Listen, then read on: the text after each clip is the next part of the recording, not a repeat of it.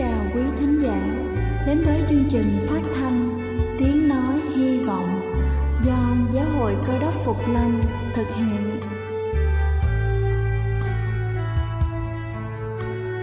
Kính thưa quý vị, Đức Chúa Giêsu trước khi Ngài về trời đã ban cho các môn đệ của Ngài một điều răn mới, đó là họ phải yêu thương nhau như chính tình yêu mà Ngài đã dành cho họ Quả thật vậy thưa quý vị, tình yêu thương là một món quà vô giá mà Chúa đã ban cho nhân loại và đó cũng là thông điệp mà chúng tôi muốn gửi đến toàn thể quý vị. Nếu quý vị muốn tìm hiểu thêm về chương trình, về niềm tin hoặc muốn nghiên cứu về lời Chúa, xin quý vị gửi thư về chương trình phát thanh Tiếng Nói Hy Vọng, địa chỉ 224 Phan Đăng Lưu, phường 3, quận Phú Nhuận, thành phố Hồ Chí Minh hoặc gửi email cho chúng tôi theo địa chỉ tiếng nói hy vọng amoc@gmail.com. Ngoài ra, quý vị cũng có thể liên lạc với bất kỳ hội thánh cơ đốc Phục Lâm tại địa phương gần nhất. Xin chân thành cảm ơn và kính mời quý vị lắng nghe chương trình hôm nay.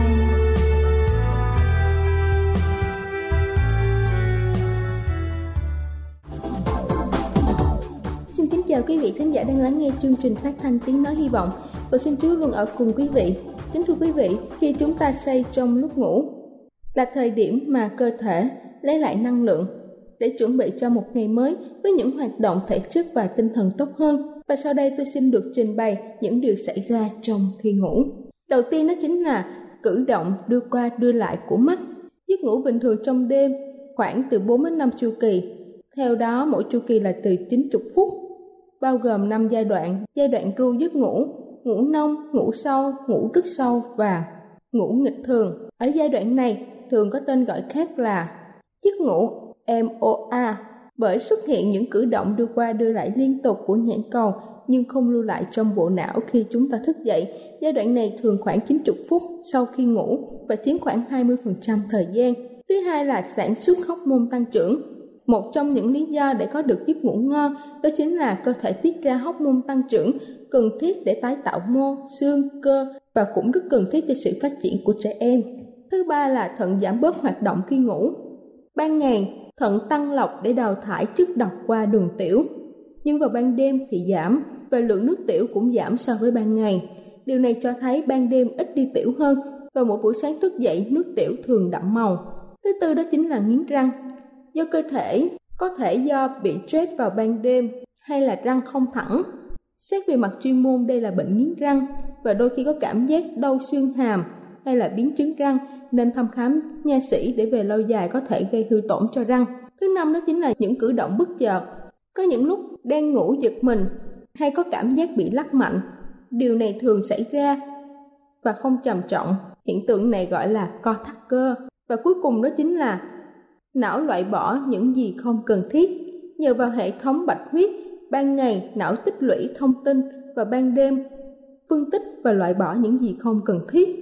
Hệ thống này giúp cho dọn dẹp hệ thống thần kinh trung ương. Kính thưa quý vị và chúng ta nên biết rằng trong lúc ngủ cơ thể cũng tiêu hao năng lượng và đây là lý do vì sao nếu chúng ta không ngủ đủ giấc thường có xu hướng thừa cân béo phì. Đây là chương trình phát thanh Hy Vọng do Giáo hội Cơ đốc Phục Lâm thực hiện. Nếu quý vị muốn tìm hiểu về chương trình hay muốn nghiên cứu thêm về lời Chúa, xin quý vị gửi thư về chương trình phát thanh Tiếng Nói Hy Vọng, địa chỉ 224 Phan Đăng Lưu, phường 3, quận Phú Nhuận, thành phố Hồ Chí Minh hoặc gửi email cho chúng tôi theo địa chỉ tiếng nói hy vọng amoc.gmail.com Ngoài ra, quý vị cũng có thể liên lạc với bất kỳ hội thánh cơ đốc Phục Lâm tại địa phương gần nhất. Xin chân thành cảm ơn và kính mời quý vị tiếp tục lắng nghe chương trình hôm nay.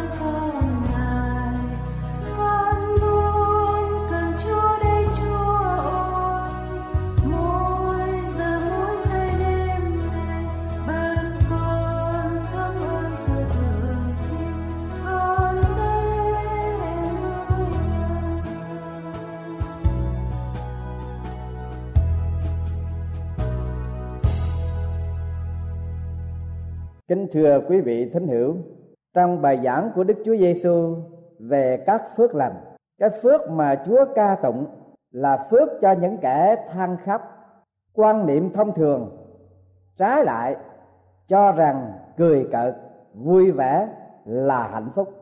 Salomon thì có lúc đã bảo rằng cười là điên, vui sướng mà làm chi.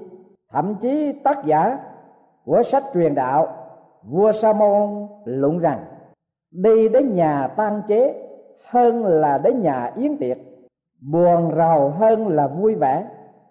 Làm người không ngoan ở trong nhà tan chế, còn lòng của kẻ ngu muội ở tại nhà vui sướng. Truyền đạo đoạn 7 câu 2 đến câu 4 ta đừng vội cho rằng Salomon và Đức Chúa Giêsu có một tư tưởng yểm thế.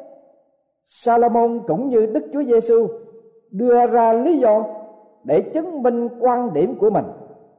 Salomon nói, đi đến nhà tang chế hơn là đến nhà yến tiệc, vì tại đó thấy sự cuối cùng của mọi người và người sống để vào lòng cảnh tan tác bi ai bắt con người mục kích phải nghiêm chỉnh suy nghĩ đến cái định mệnh thế tất của mình để con người tìm ý nghĩa của cái sống và cái chết. Salomon lại lý luận, buồn giàu hơn vui vẻ, vì nhờ mặt buồn làm được vui. Tư tưởng của Salomon ở đây nghe chừng như một sự mâu thuẫn, buồn ngoài mặt để trong lòng được vui. Đức Chúa Giêsu thì dạy, phước cho những kẻ than khóc vì sẽ được an ủi vậy thì ta hãy tự tìm xem có chân lý thực tế nào trong cái tư tưởng của Đức Chúa Giêsu đã phán dạy về phước lành này chăng? Người ta khác về nhiều nguyên nhân khác nhau. Có khi vui quá mà người ta khóc, khóc như thiếu nữ vu quy nhật, nghĩa là khóc như cô thiếu nữ ở trong ngày vu quy lên xe qua, về nhà chồng. Thường người ta khóc vì xúc động. Ở đây, đức chúa giêsu không có nói đến những cái khóc trong trường hợp thứ nhất, mà nói đến những cái dòng lệ đau thương trong cảnh ruột thắt, gan bà. Khóc vì sinh ly tử biệt. Khóc vì chìm nổi truông chuyên. Khóc trước thế sự, đoạn trường. Khóc như Marie và Ma-thê khóc cho cái chết của lazare anh ruột mình là cái khóc mà Đức Chúa Giêsu ngài muốn nói đến. Marie, Ma-thê và Lazare là ba anh em sống trong một gia đình mà Đức Chúa Giêsu ngài yêu thương đặc biệt. Họ sống thanh bằng ở một làng cách thành Jerusalem mấy cây số tên là làng Bethany một hôm Lazarus đau nặng. Đức Chúa Giêsu ở xa, nên hai chị em sai người đến tin cho Chúa Giêsu hai. Hai ngày sau, Đức Chúa Giêsu quay trở về làng Bethany, thì được tin Lazarus kẻ mà Chúa yêu, đã chết rồi và đã được chôn bốn ngày ở trong mồ mã. Ma-thê ra đón Chúa méo máu thưa với Chúa rằng, lại Chúa, nếu Chúa có đây, thì anh tôi không chết. Đức Chúa Giêsu phán rằng, anh ngươi sẽ sống lại. Ma-thê thưa rằng, tôi vẫn biết đến ngày cuối cùng, anh tôi sẽ được sống lại.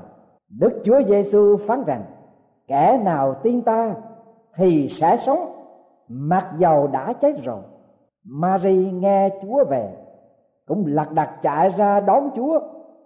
Người quỳ sập dưới chân Chúa, khóc ngất, rồi thưa với Chúa rằng, lại Chúa, nếu có Chúa ở đây, thì anh tôi không có chết. Đức Chúa Giêsu thấy người khóc, và những người Juda đi với người cũng khóc lắm. Ngài bằng đau lòng, cảm động. Đức Chúa Giêsu khóc. Ngài đã mũi lòng trước sự tan tóc của những người ngài yêu nên giọt lệ tuôn tràn, dân chúng thấy vậy, đã bảo nhau rằng, kìa, người yêu Lazarus là giường nàng một chập sau ngài ra phần mộ gọi Lazarus sống lại, lao khô hết những ngắn lệ trên mắt của những người tăng tóc xung quanh. Phước cho những kẻ than khóc vì sẽ được an ủi. Đức chúa giêsu là đức chúa trời toàn năng đã nhập thể giọt lệ của đức chúa giêsu khóc lazarus người ngài yêu, là một giọt lệ cảm thông của đức chúa trời toàn năng trước những cái thống khổ của mọi con người sống trên trần thế. Những sinh ly tử biệt đến cho con người như hậu quả không thể tránh được của mọi hành vi ương ngạnh của con người chống đối thượng đế toàn năng. Tuy nhiên, đức chúa trời toàn năng cũng đau xót. Cái đau xót của con người. Jeremy đã nói lên cái tâm tình của đức chúa trời toàn năng như vậy. Giàu ngài đã làm cho lo buồn, còn sẽ thương xót theo sự dư dật của lòng nhân từ ngài. Vì ấy là chẳng phải bổn tâm ngài làm cho con cái loài người cực khổ và buồn rầu.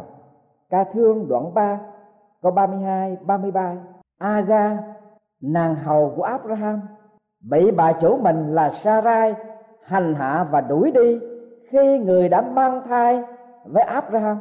Nàng đi lang thang trong đồng vắng. Nàng cảm thấy nhục nhã, khổ sở và tuyệt vọng. Những tư tưởng quyên sinh hiện ra trong khối óc của người, thiếu nữ chán trường cái sống bất công và phi lý.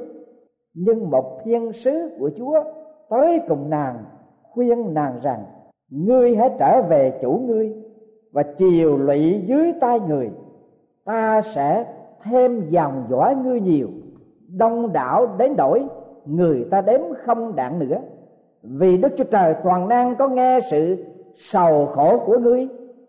Bao nhiêu buồn tuổi của ai ra, bỗng phút chốc, tan như sương sớm nàng bằng xưng đấng đã phán cùng mình là, đức chúa trời hai đói xem và thiên hạ gọi cái giếng nơi thiên sứ hiện ra cùng aga là giếng la cha roi nghĩa là đắng hàng sống đói xem tôi. Phước cho những kẻ than khóc vì sẽ được an ủi. Có lẽ không ai khóc nhiều như david. Nhạc sĩ david đã làm một bài thi thiên để thầy nhạc chánh dùng về đờn dây theo giọng trầm. Có đoạn sau đây? Tôi mòn sức vì than thở. Mỗi đêm tôi làm trôi giường tôi, dầm nó với nước mắt mắt tôi hao mòn vì buồn thảm, làng lệch vì cái cừu địch tôi. Nghệ sĩ david khóc ở trong cô đơn, giữa đêm trường canh vắng suối lệ cứ âm thầm triền miên chảy theo có ai biết nỗi lòng của david chăng? David nhán nhủ cừu địch, hỡi kẻ làm ác kia. Khá lìa xa ta hết thải vì đức chúa trời toàn năng đã nghe tiếng khát lắp ta. Thi thiên đoạn năm, câu 6 và câu 7 có một lần, dân Amalek lợi dụng lúc David và các bộ hạ của David đi xa, đột nhập vào làng Siết Lát, bắt cắp các người nữ và hết thải kẻ lớn nhỏ trong làng, rồi phát quả nó. Khi David và những kẻ theo người đến thành, thì thành đã bị lửa cháy, vợ, con trai, con gái của chúng đều đã bị dẫn tù. Bây giờ david và những thuộc hạ của người đều cắt tiếng lên khóc. Khóc đến đổi không còn sức để khóc nữa. Hai người vợ của david cũng bị dẫn đi bỏ tù. David bị sự hoạn nạn lớn vì dân sự quăng ném đá người. Bởi hết thải đều có tâm hồn đầy cay đắng vì cớ mất con trai, con gái mình. Nhưng người chép sử viết, David được sức mạnh nơi Đức Chúa Trời an ủi mình. David khóc than nhiều hơn ai hết. David đáng cho ta khi người nói rằng, sự giận của ngài chỉ trong một lúc, còn ơn của ngài có trọn cả một đời. Sự khát lấp đến trọ ban đêm, nhưng buổi sáng bằng có sự vui mừng. Thi thiên đoạn 30 câu 5 phước cho những kẻ than khóc vì sẽ được yên ủi là như vậy. Ta có thể gọi David là thi sĩ giọt lệ, vì rất nhiều thi thiên của David viết bằng lệ. David khóc mọi cái xót thương của con người có cái đặc biệt là bao giờ David cũng khóc với Chúa, và lúc nào khóc với Chúa, mạch sầu của David cũng được vơi cạn đi. Ta hãy nghe David khóc thượng đế ơi xin nhã thương xót tôi, vì tôi bị gian truông. Con mắt tôi hao mòn vì cái buồn rầu. Linh hồn và thân thể tôi cũng vậy. Mạng sống tôi tiêu hao vì cái buồn bực. Các năm tôi suốt kém tại than thở. Đây David khóc những trung chuyên với Chúa. Nhưng người thi sĩ giọt lệ ấy không riêng khóc những cảnh éo le của cuộc đời chìm nổi mà khóc trên những cái lầm lỗi của mình. David khóc tiếp với Chúa rằng, vì cái tội ác tôi, sức mạnh tôi mòn yếu và xương cốt tôi tiêu tàn. Nhưng David khóc than, kể lễ với Chúa như vậy, vì thi sĩ đã từng được Chúa cảm thông những khát khoải và được Chúa vỗ về. Cũng trong bài thi thiên đầy nước bát đấy, David đã thổ lộ tâm tình tôi sẽ vui mừng và khoái lạc bởi sự nhân từ của Chúa. Vì Chúa đã đối đến sự hoạn nạn tôi, biết nỗi khổ khốn trong linh hồn tôi. Thi thiên 31 câu 7 đến câu 10 phước cho David cũng như cho hết thảy kẻ than khóc, vì sẽ được Đức Chúa Trời toàn năng cảm thông và an ủi. David đã phạm tội ngoại tình và sát nhân David bị tiên tri Nathan hạch tội và tuyên án. Người đã dùng gươm giết Uri, người Hethit lấy vợ nó làm vợ người. Ta sẽ khiến từ nhà ngươi nổi lên những tai họa giáng tay ngươi. Ta sẽ bắt các vợ ngươi tại trước mắt ngươi, trao cho một người lăng cặn ngươi. Nó sẽ làm nhục chúng nó tại nơi bạch nhật. David cúi đầu nhận tội ta đã phạm tội cùng đức chúa trời. Và cách ít lâu sau, absalom, con vua david, làm phản. Vua cùng với bầy tôi trung thành, trốn khỏi thủ phủ. Sử gia, tả cảnh đào tẩu của david như sau. David trèo lên núi olive, người vừa leo, vừa khóc, đầu trầm lại và chân không. Hết thải người đi theo cũng trầm đầu vừa trèo lên, vừa khóc. David có làm một bài thi sám hối kiệt tác. Trong đó có câu david khóc với đức chúa trời rằng, thượng đế ơi, lòng yêu đau thương thống hối của chúa không khinh dễ đâu.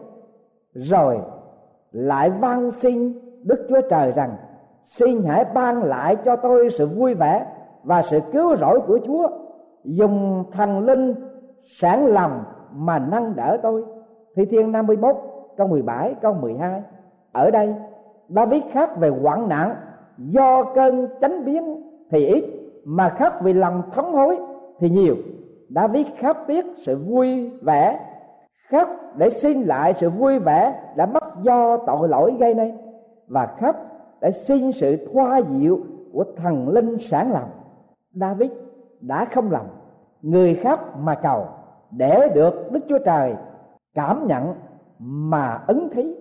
Thi sĩ làm chứng kinh nghiệm cụ thể của mình trong một câu thi thiên khác. Đức Chúa Trời ở gần những người có lòng đau thương và cứu kẻ nào có tâm hồn thống hối. Thi thiên đoạn 34 câu thứ 18 phước cho kẻ than khóc vì sẽ được an ủi. A hóc vua Israel dùng cường quyền để cưỡng ép Nabot nhường vườn nho cho vua. Nabot nhất định không nhường. Ahab vào đầy mình, buồn và giận. Nằm trên giường, say mặt đi, không chịu ăn uống. Hoàng hậu Jezabel vỗ về vua. Hãy trỗi dậy, an đi và vui lòng. Tôi sẽ ban cho ông vườn nho của Nabot rồi Nabot bị cáo gian và ném đá chết. Nghe tin Nabot đã chết, Ahab liền đứng dậy, đi xuống vườn nho của Nabot, lấy làm của mình. Tiên tri Eli vâng lệnh Đức Chúa Trời toàn năng, đi đón vua Ahab ở trong vườn nho của Nabot, mà nói rằng, thượng đế có phán như vậy, người há đã giết người, và bây giờ lại chiếm lấy cơ nghiệp đó sao? Ở chỗ mà chó đã liếm huyết của Nabot, thì chó cũng sẽ liếm chính huyết của ngươi. Chó sẽ ăn thịt Jezabel tại thành lũy Gibreel phần người thuộc về nhà Ahab. Kẻ nào chết tại trong thành sẽ bị chó ăn, còn kẻ nào chết trong đồng thì sẽ bị chim trời rỉa ăn. Ahab nghe lời của Eli nói bàn xé quần áo mình, lấy bao mặc cho mình và nhịn đói, nằm vắng bao và ở khiêm nhường. Vị bạo chúa đã biết hối tội, người bị lương tâm dài vò, nên than khóc thảm thiết trong thống hối, trong an nan thượng đế toàn năng có đó hoài gì đến vị hôn quân này chăng? Bấy giờ, có lời của đức chúa trời phán dạy cùng eli mà rằng ngươi có thấy thế nào a hấp hạ mình xuống trước mặt ta chăng? Bởi vì người hạ mình xuống trước mặt ta ta không giáng họa trong đời nó. đức chúa trời phản ứng trước những cái giọt lệ hối hận của á hấp giống như ngài đã phản ứng trước những giọt lệ hối lỗi của david. Với mọi người không phân biệt lục phước lành của thiên đàng vẫn là một, phước cho những kẻ than khóc vì sẽ được an ủi. Thưa quý vị Führer là một môn sinh của Đức Chúa Giêsu ba năm rưỡi cùng thầy chia sớt buồn vui, sướng khổ, nhục vinh trước đêm thầy bị nộp. Führer hùng hồn, cương quyết thề đồng sinh đồng tử với thầy mình. Đức Chúa Giêsu đã hiểu đồ đệ của mình hơn ai hết. Ngài ôn tồn phán rằng, quả thật quả thật ta nói cùng ngươi hôm nay, cũng trong đêm nay. Trước khi gà gái hai lượt, ngươi sẽ chối ta ba lần. Quả nhiên, trong đêm đó, đức chúa giêsu bị nộp và phi rơ chối chúa với một đầy tớ gái thầy tế lễ cả. Khi người chối lần thứ ba vừa dứt lời, tức thì gà gái lên thứ hai. Phi rơ bàn nhớ lại, lời của đức chúa giêsu đã phán cùng mình. Trước khi gà gái hai lượt, ngươi sẽ chối ta ba lần. Rồi người đi ra, mà khát lắc, cách đáng cay những giọt lệ của phi rơ là những giọt lệ hối hận, giọt lệ ăn năn, hối tiếc về tội lỗi của mình. Đức chúa giêsu ngài đã thông cảm được sự yếu đuối của môn đệ đáng thương của ngài. Nên sau khi sống lại, ngài đã hiện ra cùng phía ra và phục hồi chức sứ đồ cho người môn đệ đã hối ngộ. Đức chúa giêsu đã thấy trước sự phản bội ngây thơ của phi rơ và ngài cũng đã thấy, đã nghe trước nước mắt của môn đệ ngài. Nay ngài có bảo trước với người rằng, hỡi simon simon, này, quỷ Satan đã đòi sàn sải ngươi như lúa mì. Xong ta đã cầu nguyện cho ngươi, hầu cho đức tin ngươi không thiếu thốn. Vậy đến khi ngươi đã hối cải, hãy làm cho vững chí anh em mình. Luca đoạn 22 câu 31 đến 32 Đức Chúa Trời toàn năng, đã tiên kiến phúc yếu lầm của phi ra nghe trước lời người chối thầy, mà cũng nghe trước những tiếng khóc đáng cai của người môn đệ hối lỗi giữa đêm trường thanh vắng. Và ngài đã rộng lượng hỷ xả hết mọi tội tình cho người. Trước khi chưa có một lời hối tội nào thoát ra từ tâm can quảng thét của phi ra hả người không khỏi nhớ lại lời chúa chúc cây núi, phước cho những kẻ than khóc, vì sẽ được an ủi. Thưa quý vị thính hữu thân mến, còn quý vị hôm nay giàu ở trong sự đáng cay buồn thảm, vì cớ cuộc sống hay là vì cớ tội lỗi mình gây nên. Mà nếu quý vị thật sự thống thiết an nan, khát lắm thì đức chúa trời, ngài cũng cảm thông tha thứ cho quý vị.